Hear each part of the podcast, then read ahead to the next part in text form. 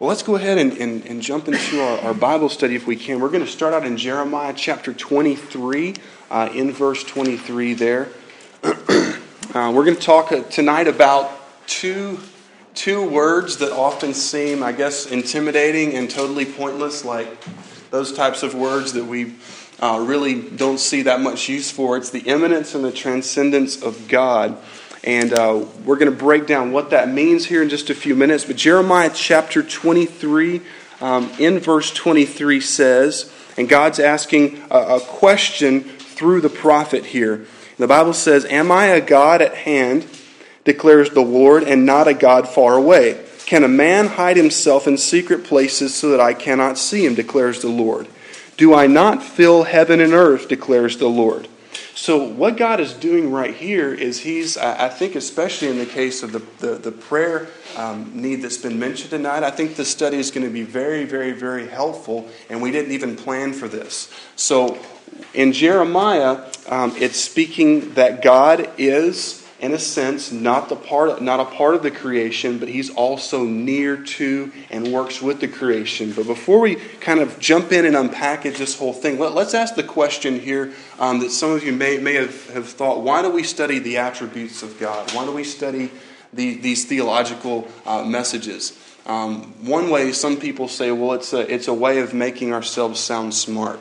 Uh, have you ever been in a conversation with someone and you felt that they really just wanted to show you that they knew a lot about the Bible instead of helping you know the God of the Bible.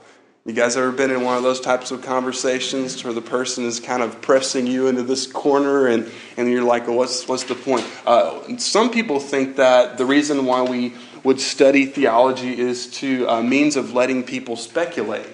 Like, well, I think God is like this, or what do you think God is about? And at the end of the day, we get what we all think God is. And at the end of the day, if we put all of our thoughts together, what do we really have? Our thoughts, right? what we want is for God to show us who He is, and the way that we understand that is through the Scriptures. So here's um, the reason why, and this is from Millard Erickson, why we would study about God, not just about what He does, but who He is. The study of God's nature should be seen as a means to a more accurate understanding of Him, and catch this, and hence a closer personal relationship with Him.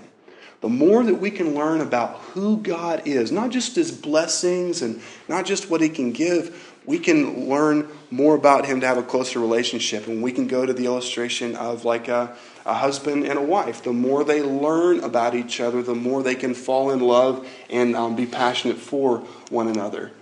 And uh, so here's, here's our two words. Um, they're kind of one of those big words that you don't normally hear in everyday conversation, but they're actually huge when we read through the Bible um, and the concepts. Uh, immanence would be, um, and we quote, God is present and active in his creation and within the human race even those members of it that do not believe in or obey him. In other words, God is working all the time in ways that we may not understand. And then transcendence, it would be God's otherness, um, which is God is far above the creation in the sense that He is greater than the creation and He is independent of it, which means that, that we're not God, right? We've all seen the videos like in psychology class or back in school, to where the crazy people think that they're God, okay? And um, if you, anybody in here, have you ever met anybody who thought they were a God? Okay, somewhat. okay.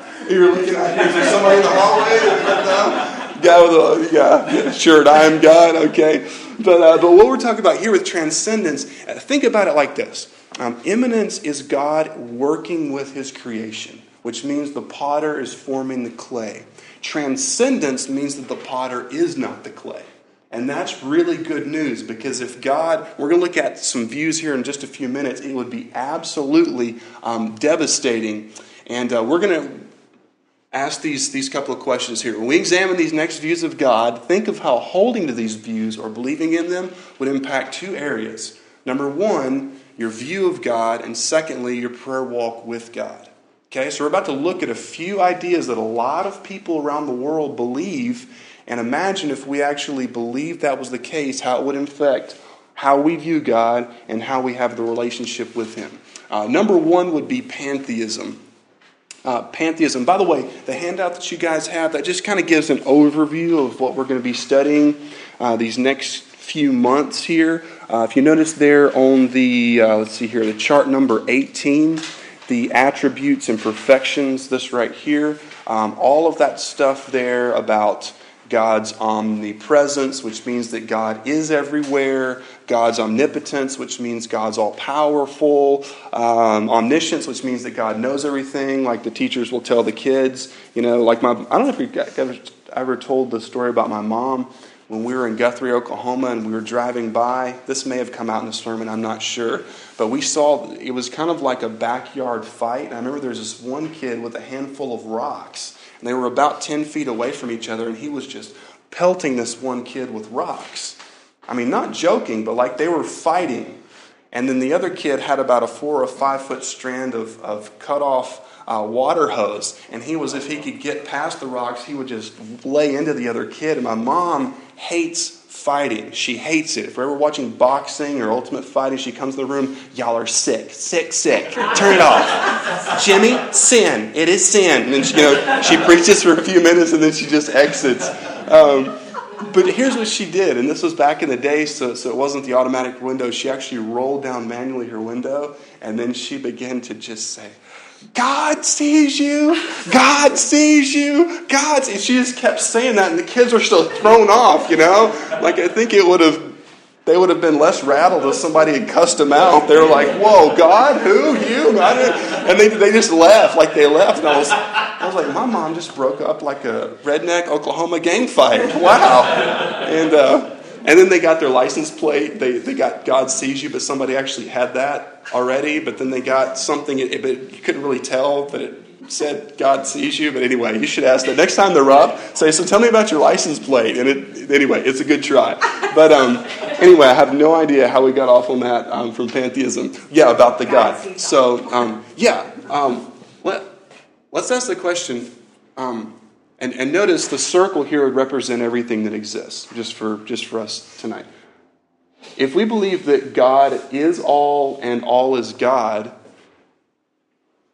it even kind of messes up the way we're, we're, we're asking these questions. How would it view? How would it affect our view of God and our prayer life with God? You couldn't pray to Him as a person. It puts us all on equal plane. Couldn't play, pray for a person. What's that? It puts us all on equal plane.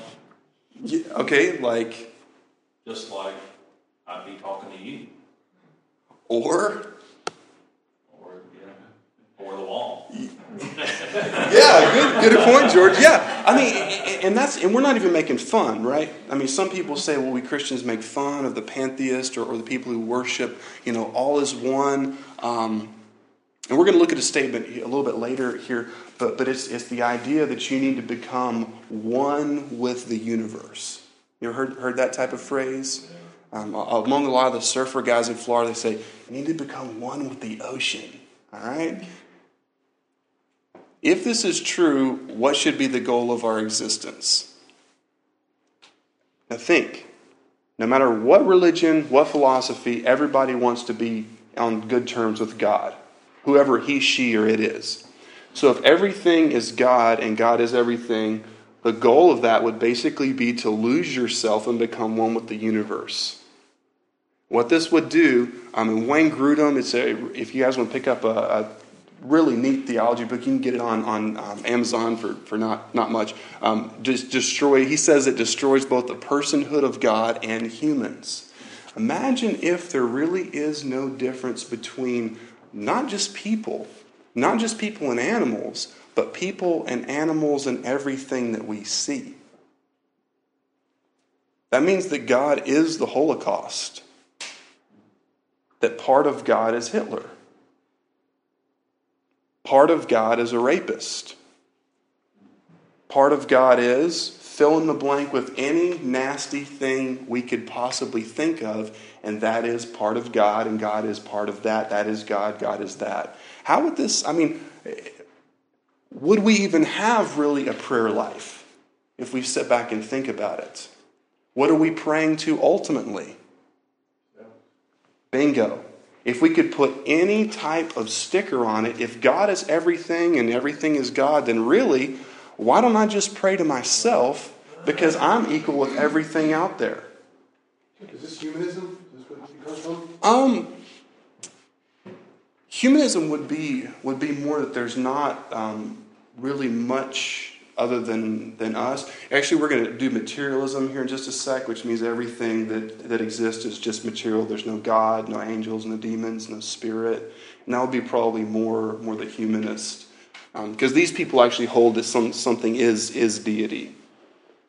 But um, but but think about it. If you if you're going through issues and you have yourself to pray to, does that give you very much hope? None at all. Maybe if you're a self deluded person, right? But outside of that, it would be pretty bleak. Um, here's a picture. I don't know if we can see it very well because of the lights, but it's just a big paint mixer.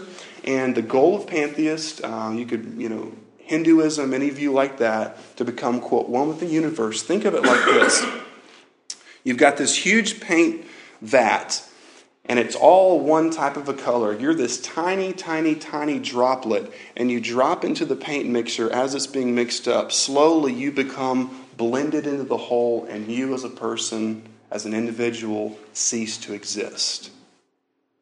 Does that really place a lot of value on people ultimately? No, because in the end, you're not you. You just simply blend in and you cease to exist.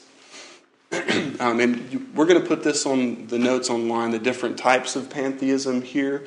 Um, we're not going to go through all of that, except for John. Um, one thing that you mentioned um, here, there are a number of different forms of pantheism. Materialistic pantheism, held by David Strauss, which believes in the eternity of matter, and that matter is the cause of all life. Um, that, that goes back to old school Big Bang theory from the goo to the zoo to use. The stuff has always been here at one time in the past, it contracted and it blew up so, from what we know, we're the top dogs in the universe, humanism. So, who makes the rules? We do. Are there any rules imposed on us by higher order? There is no higher order. There is no God. There is no spirit. We are the top. And that's the, the humanism. So, I guess you could say, in a sense, that humanism comes from materialism. Because if all that exists is materials and we're the ones who can think the best out of everything, then, then we're. Um, and this would also be. Um, for those of you Star Wars fans, you like that, Bryce? Okay. Um, th- th- think of, of this here, okay? This is called dualism. You've got a good God and an evil God in a cosmic battle. I remember that may the force be with you, okay? That means that there's basically um, this, this God and the universe, and they're both they're both kind of separate here, like you've got the good God and the evil God. And by the way, the, the, a lot of the, the, Greeks used to think that, that matter is evil, the body is evil. The New Testament comes along, it says, present your bodies as a living sacrifice, that your body is not an evil thing, that it can be used for the glory of God.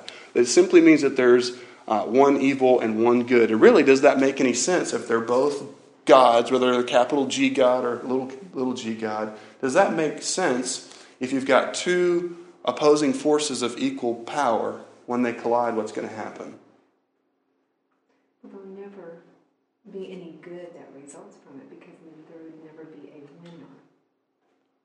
Yeah. So there would never be a creation that could result from good because the opposing force would be so strong to prevent that. Mm-hmm. So mm-hmm. there would be nothing. Is this somebody get the dinging anything from? Um, yeah, that that's that's pretty huge, right? The a lot of people believe in that, you know. Mm-hmm. Like the uh, what is it? You remember what it stands for? I don't remember what it stands for off the top of my head. It's like the equal. What's that? Taoism. Right, but in like the, the equal, the, the bad and the good, and the anger and the love, or whatever, like balancing. Chinese Taoism, and like if you used to watch the old kung fu series, and that was the whole premise of a lot of that stuff. Hmm. You can't have mm. it's got to be light and dark. It's got to be good and bad. It's got to be hot and cold. You know. Okay. Okay. It would equal. You know. Yeah. It, yeah. Yeah. Basically, like it's it's going to meet in the middle, and if everything meets in the middle, then you really don't have hope, right?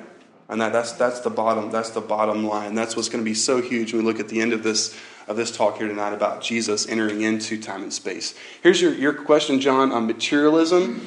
Uh, everything that exists in the universe is stuff. You, me, this clicker, everything. Um, some verses that come to mind would be the Luke 12. Remember the rich fool? Uh, the guy who built barns and he put all his stuff in barns and then he had more stuff and then what did he do instead of giving some of it away? He built a bigger barn to put what? His stuff. And by the world's standard, if everything is stuff, then he who he who gets the most toys wins. But if God exists, then remember what Jesus said in Luke 12? He says, God told, to him, told him, You fool, for tonight your soul is required of you. And then we look at Jesus' words in, what is it, Luke chapter 9? That, what shall it profit a man if he gains the whole world, but he loses his own soul? So now here's the question I would like y'all to discuss with me um, in terms of practical materialism. Now, all of us here tonight, um, we're all, you know, know all of you guys, and we've talked. We're on the same page about the gospel. We love the Lord. We believe the Bible. So we don't believe this is true. We don't believe in materialism. But do you think that there can be, it can kind of creep in like a snake on a summer day? If y'all hate snakes, I'm sorry. oh no. Yeah. Um, but like a practical materialism can creep into our lives to where we, we believe that God is separate from the creation, but He works in the creation, namely our lives, but like a practical atheism can come in. You think that's possible? I mean, if so, how, how do you think that happens in the life in the life of a Christian just living in America today? TV, movies, written press, the computer, text messages, everything, you know, music, it all, you know, points to that kind of materialism thing. Okay. You get brainwashed, you know, and you get sucked in, and you get, you know, and we- we've got so so far, you know, Right. the world becomes so small, you know, Mm-hmm.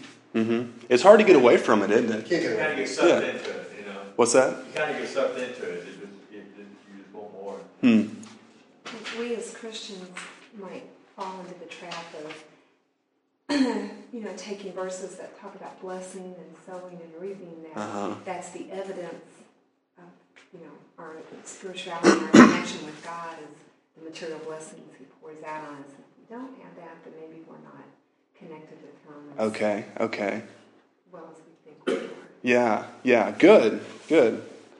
Yeah, and I think that that's huge. In fact, I'm trying to do some work on a series that hopefully we can do this year uh, about why do, why does God let bad things happen, and that's actually one, of the aspects of that. If God loved me, why do you see a huge disparity between what I have materially and this guy or this couple over here that doesn't care anything about the Lord? And that's, that's huge actually in Africa right now because they said um, a lot of times they, they see our American Christian programming, and a lot of what, not all, but a lot of what we hear on our Christian programming today is that when God blesses you, God blesses you with stuff. And let's say you're an African living in Africa and you're watching, ga- gathered around an old analog TV, and then you look at yourself and your pastor who's poorer than dirt, and everybody else that you know, and you say, Well, we're saved, we're trying to love the Lord. Does that mean that God hates us? And it's a huge problem in Africa right now. And um, maybe we can we can talk about that sometime. We think about that. We think about what we say about the Lord. And I think appreciate you bringing that up, Trish. We have to apply that to all Christians, right? All Christians at all times. And uh, in fact, if we could, if we really looked at Scripture, I mean, even when we read out of tonight Jeremiah, he's called the the the weeping prophet because his whole life was so terrible that most of what he did, and he's not a weak guy, as he cried, being ripped out of you know his home, taken by force to Egypt, thrown down into a pit for days upon end. Um, everybody saying that he was a traitor when he was doing what God told him to do. I mean, there's a lot of heartbreak in the Bible. But, So, um, Jeff, you talk about that materialism thing. That, I do see that in a lot of Christian shows that they tell you that if you pray, God's going to let you prosper for material things. Is Mm-hmm. Okay. that right or wrong? Well, I I think is, it right? that is it okay to pray for a Cadillac? You know what I'm saying? yeah, I, I don't think it's right, but I do. That's just, yeah. Well, that's a, that's a great that's a great that's Can a I say something? yeah yeah I think it's okay if you're gonna use it for God's glory, but I think where a lot of people get caught up in the practical materialism is you you gather stuff saying you're going to use it for the Lord and give it back to the Lord and help people or whatever, and but Mm-hmm. then you're too busy taking care of your stuff Mm, Then you want to more. make it. you Well, know, we use help it people around to do- Yeah. yeah. You know, okay, I got the Cadillac now, waiting for the truck. Yeah, I think that's a, that's a great question. That's a good insight, Martha. Well, one thing I would I would say, and this comes from Ray Comfort. Um, he said well, something to the effect of of what are your affections rooted in. And he said something, and I remember that this is a quote. He says, "When we got saved, he says covetousness was nailed to the cross, and my motives are no longer like when I've become to pray, pray for more stuff for myself." That's, that's outside of, of, of the basic needs and so forth. And, and yes, God can give us nice things. Not saying that we don't have to have anything nice, or that if we do, that we're not in God's will. But the, the heart cry, cry of my heart is not for material things.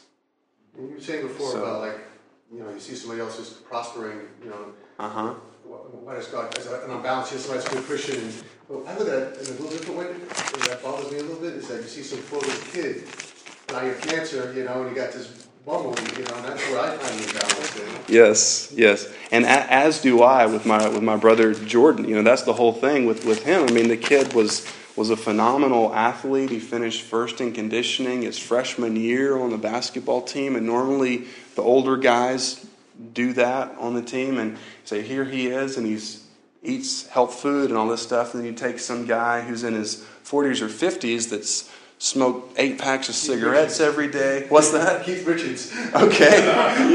yeah, yeah. So you know, it does that, and, and so actually, I, I would give you a um, a text, and we don't have time to go through it tonight, but it's Psalm seventy three, and that's actually that's actually the very problem that the psalmist has. The psalmist comes into the temple, and the psalmist says, in fact, let me, let me just read um, a couple of verses here uh, in verse 1 of Psalm 73, and I've, I've given this, this chapter to so many people who've had that same question. John, that's a legit question. Uh, verse 1 says, Truly God is good to Israel, to those who are pure in heart. But as for me, my feet had almost stumbled, my steps had nearly slipped. For I was envious of the arrogant when I saw the prosperity of the wicked. Y'all ever been there? My feet, I almost stumbled in my walk with God because I see these problems. Verse 4 For they have no pangs until death, their bodies are fat and sleek. They are not in trouble as others are. They are not stricken like the rest of mankind. Therefore, pride is their necklace, violence covers them as a garment. And then over in verse 11, this is what they're saying. And they say, How can God know? Is there knowledge in the Most High? Which is a blasphemous statement against God. and then um, in verse 16, and when I thought how to understand this, it seemed to me a wearisome task. Amen? Like, how do I put all this together? So, this is in the Bible. Until I went into the sanctuary of God, and here's the key, verse 17 of the whole, whole chapter. Then I discerned their end. Read that one more time. Verse 16, 17. But when I thought how to understand this, it seemed to me a wearisome task until I went into the sanctuary of God and I discerned their end. And through the rest of the chapter, it speaks of basically you and I see very limited, don't we? Do we know what's going to happen at 11:30 tonight? We don't. We, we, we can, you know, maybe O'Reilly will be on, or maybe, you know, some, I mean, some show, but we really don't know, do we? And so what, what the psalmist does is say, well, I, I go into to the word, hear the word of God, and the word of God tells me that I can only see for a moment, but God sees for all eternity. And what may look totally horrific to me and unjust right now, in the end, there's payday someday for the wicked. And then for those who have suffered incredibly, there's going to be, for those who have been saved, there's going to be, I guess what we could say, a justification of that one day. And when we're in the presence of the Lord, Scripture never says that we'll know everything like God, because then that means that we would have the equal knowledge of God as God, and then we would be God basically, and we could give God advice, okay, which would be a very strange heaven. But one day there's going to be a place and a time to where God makes everything right. And so I, would encourage you guys just to go through Psalm 73, but um, I'm looking forward to that series because um, it's, it's going to come up this year. But does that, John, at least open the can up enough? Okay. Just one thing that just occurred to me in talking about that particular point, is one thing in that radical book that it talks about is the, the story of him going over to the, these Asian pastors mm-hmm. and they're having this conference. And the thing that struck me is they weren't asking, okay, how do we grow a big congregation? How do we have big buildings, et cetera, et mm-hmm. cetera? They wanted them to teach them the Bible. Man. And in the space of a couple weeks, he literally goes through the entire New Testament. And then the last day, they're saying, well, we need to know about the New Testament. Mm-hmm. Well, okay, what do you want to know? We want to know all of it. And so in Nice. 12 hours, he goes through the entire New Testament.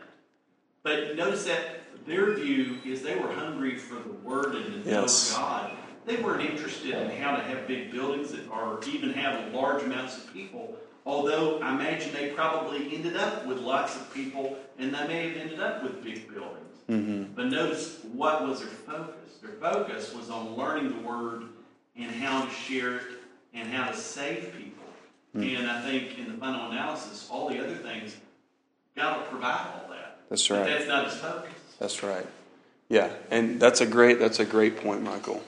That's and if y'all if y'all haven't read the Radical books, I would encourage you to pick them up, and it's a great read.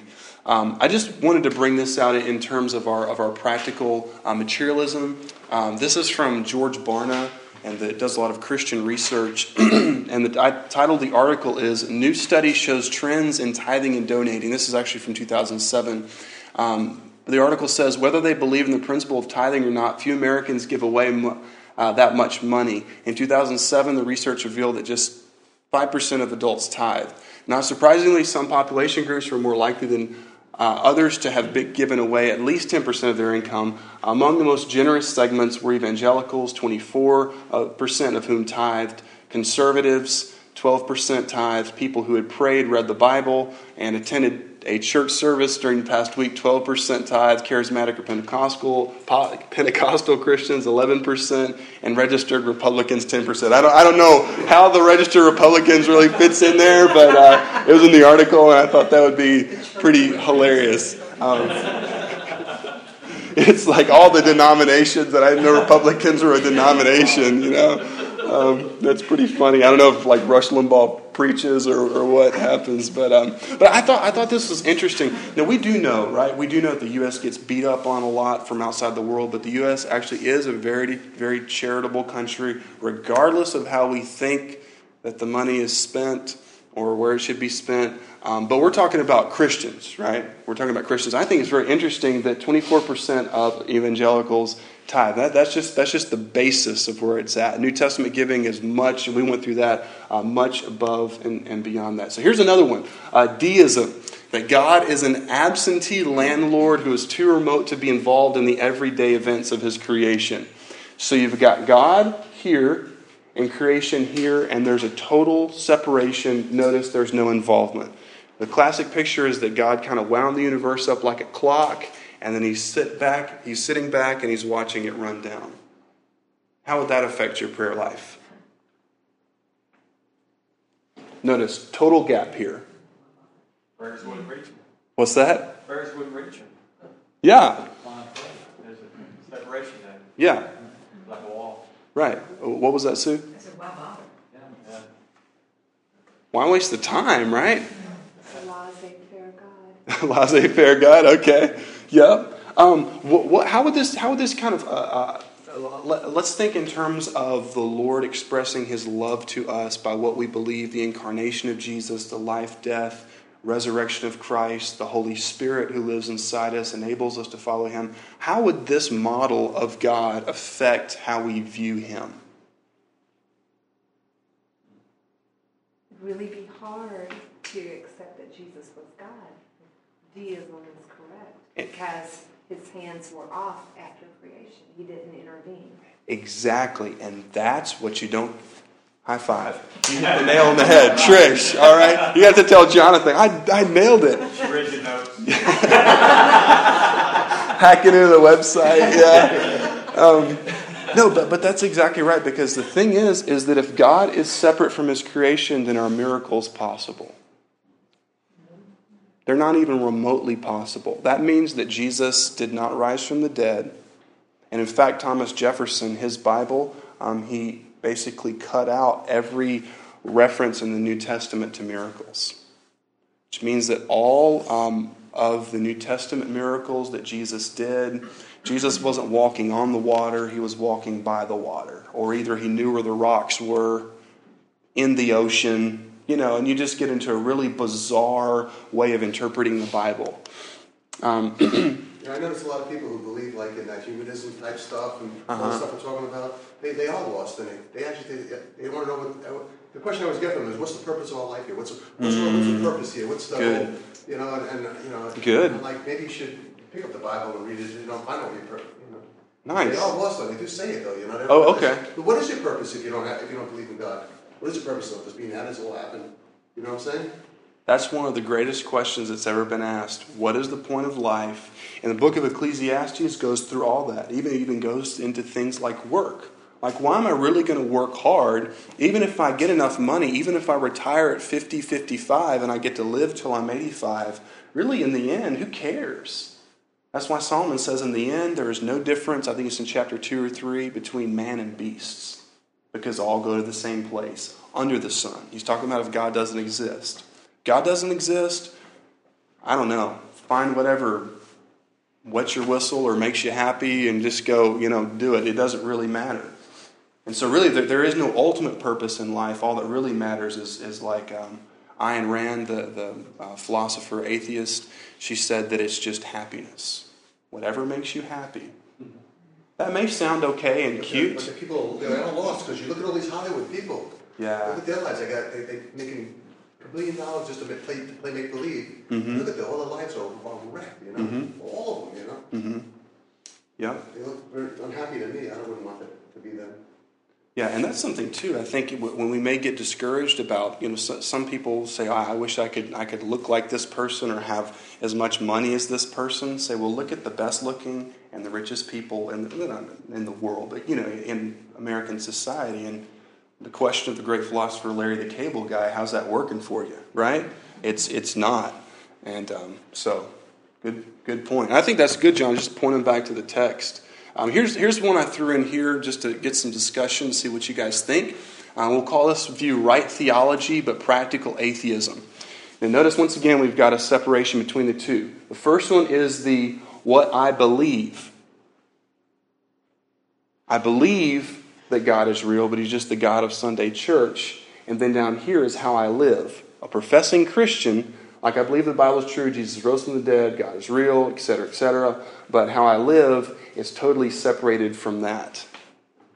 Are there any verses that would come to mind for a person who would say, I believe the Bible, I believe in Jesus, but that never, belief in Jesus never actually trickles down into how um, we live our life?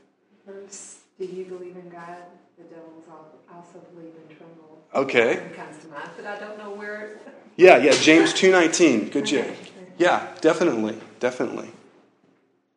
Um, I was thinking also James chapter 2, where, where James says, Can that faith save him? The type of faith that says, I believe in these, in these realities, intellectually maybe, but that never actually translates into me following what Jesus said to do. And the question of the text is, Can that faith save him? And, and the, the answer the answer is no. Um, we've got a couple here. This is the biblical view of God. Okay, I don't know if y'all can. Y'all proud of this arrow? Y'all like that? Okay, made that arrow today. Um, the Really good. yeah, thank you, Terry.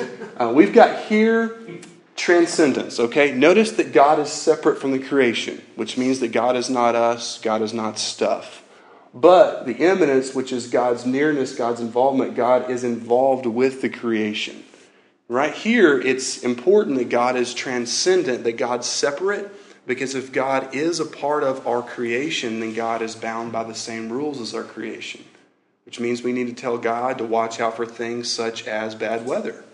We need to watch out for things such as gravity. If God is stuff, right? And if God is stuff, if God is not spirit, then that means that we could admit that God grows old. Because anything that's in time, anything that's physical, is going to eventually break down and wear down. But if God is separate from creation, then God is able to exist and not be bound by, um, by creation. Um, and the Christian view is unique. God is separate from his creation, but involved in it. So we're just going to look at um, a couple of verses here on immanence, if you want to write these down, and then on transcendence, and then we'll, um, we'll head out. Colossians 1.17, this speaks of God's immanence, his being involved with the creation. It says, and he is before all things, and in him all things hold together, which means that God is active. Amen? All right? God is active in our lives. Hebrews 1.3, he is the radiance of the glory of God and the exact imprint of his nature. Here it is. And he upholds the universe. Who's in the universe? Us. So we could read this right here. He upholds me, amen, by the word of his power. After making purification for sins, he sat down at the right hand of the majesty on high. Um, transcendence, which is otherness, separateness. Um, the Isaiah chapter 6 passage where it speaks of uh, there in verse 3. This is one of the, uh, the angels in the, the vision that Isaiah saw. And one called to another and said, Holy, holy, holy is the Lord of hosts. The whole earth is full of his glory.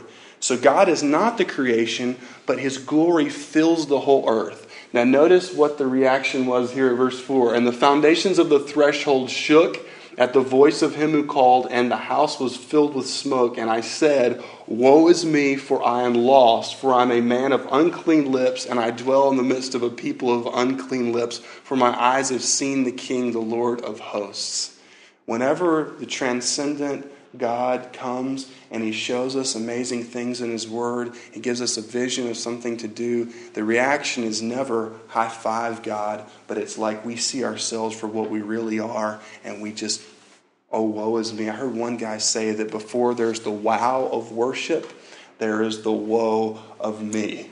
And that's, I believe, um, if you ever come to the point in your Christian life to where you think, oh, woe is me, that's the time that God can use us.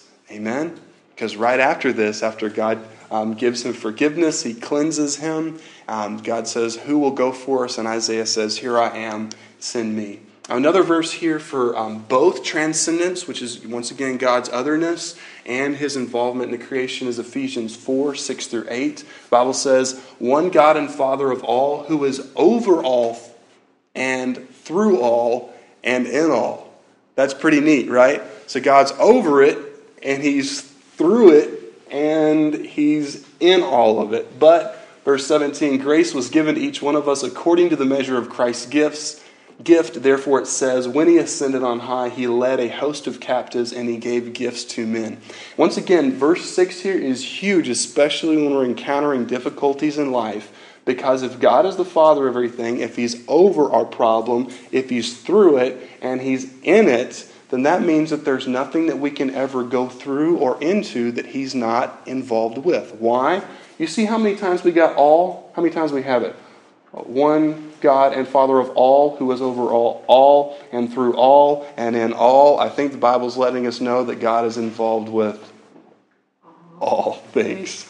And that should be a comfort um, for believers. And we come back to our verse in Jeremiah chapter 23, verse 23 and 24. Am I a God at hand, declares the Lord, and not a God far away? God is here, active, working in our lives, but He's also not stuff that we see. Verse 24 Can a man hide himself in secret places so that I cannot see him, declares the Lord? Do I not fill heaven and earth, declares the Lord? And uh, the importance of this, we're almost out of time. We'll just run through these very quickly. The importance of immanence, God working, is that God is not limited to only working through miracles, which means He is involved our whole lives, uh, our whole life long. Uh, secondly, God can use non Christians. This goes back to God even raising up uh, unbelievers to bring punishment to Israel, and He even spoke through Pharaoh um, to the king Josiah. And we're going to talk about that on, on Sunday. Uh, third, God reveals Himself in nature, logic, order in the natural realm, that God is working even through nature. That means, like you're saying, John, people who are looking for questions, you can start off with a lost person saying, Check out the ocean, check out the trees, check out nature. Where do you think that came? Not at that in just that. Look at a flower. Look at a dog. Um, And that'll start off the question of where it came from. It points to the Lord. And the importance of transcendence, that God is not the creation. Number one, God is not bound by the limitations of creation. Aren't you glad?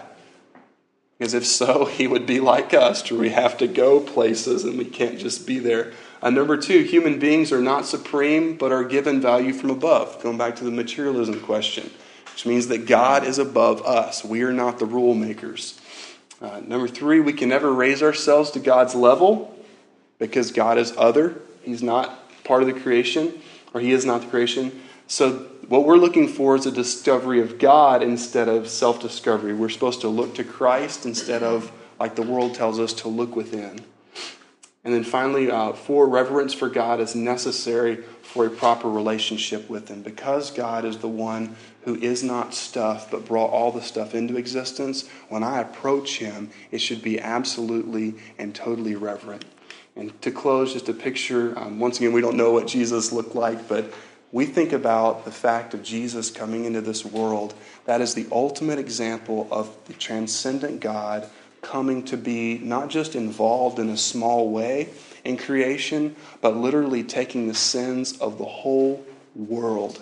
Every moral agent, every human being's sin, the Bible says in 1 Timothy 4 8, it was taken on Jesus and all those who would believe Jesus took their sins, that's called someone entering into space and time to fix ultimately everything that was broken in space and time. So when we think of those big words, transcendence, we think, why would a king come down into a peasant into a peasant mud hole? And we think about immanence, we think when that king comes to that peasant mud hole, would the king take the beating, take the death penalty that the peasants have rightfully incurred. And that should cause us in our Christian walk to number one, realize that we could never do anything good enough to get the king to come to us. But because he's come to us and because he saved us, we get to live for him. And not only do we get to live for him in our own power, but he's the one who's promised to be in us to help us through anything, especially what we prayed for tonight. So I hope that this study has been an encouragement to you. And uh, let's just remember that the Lord is awesome and um, able to do what we could never imagine could be done.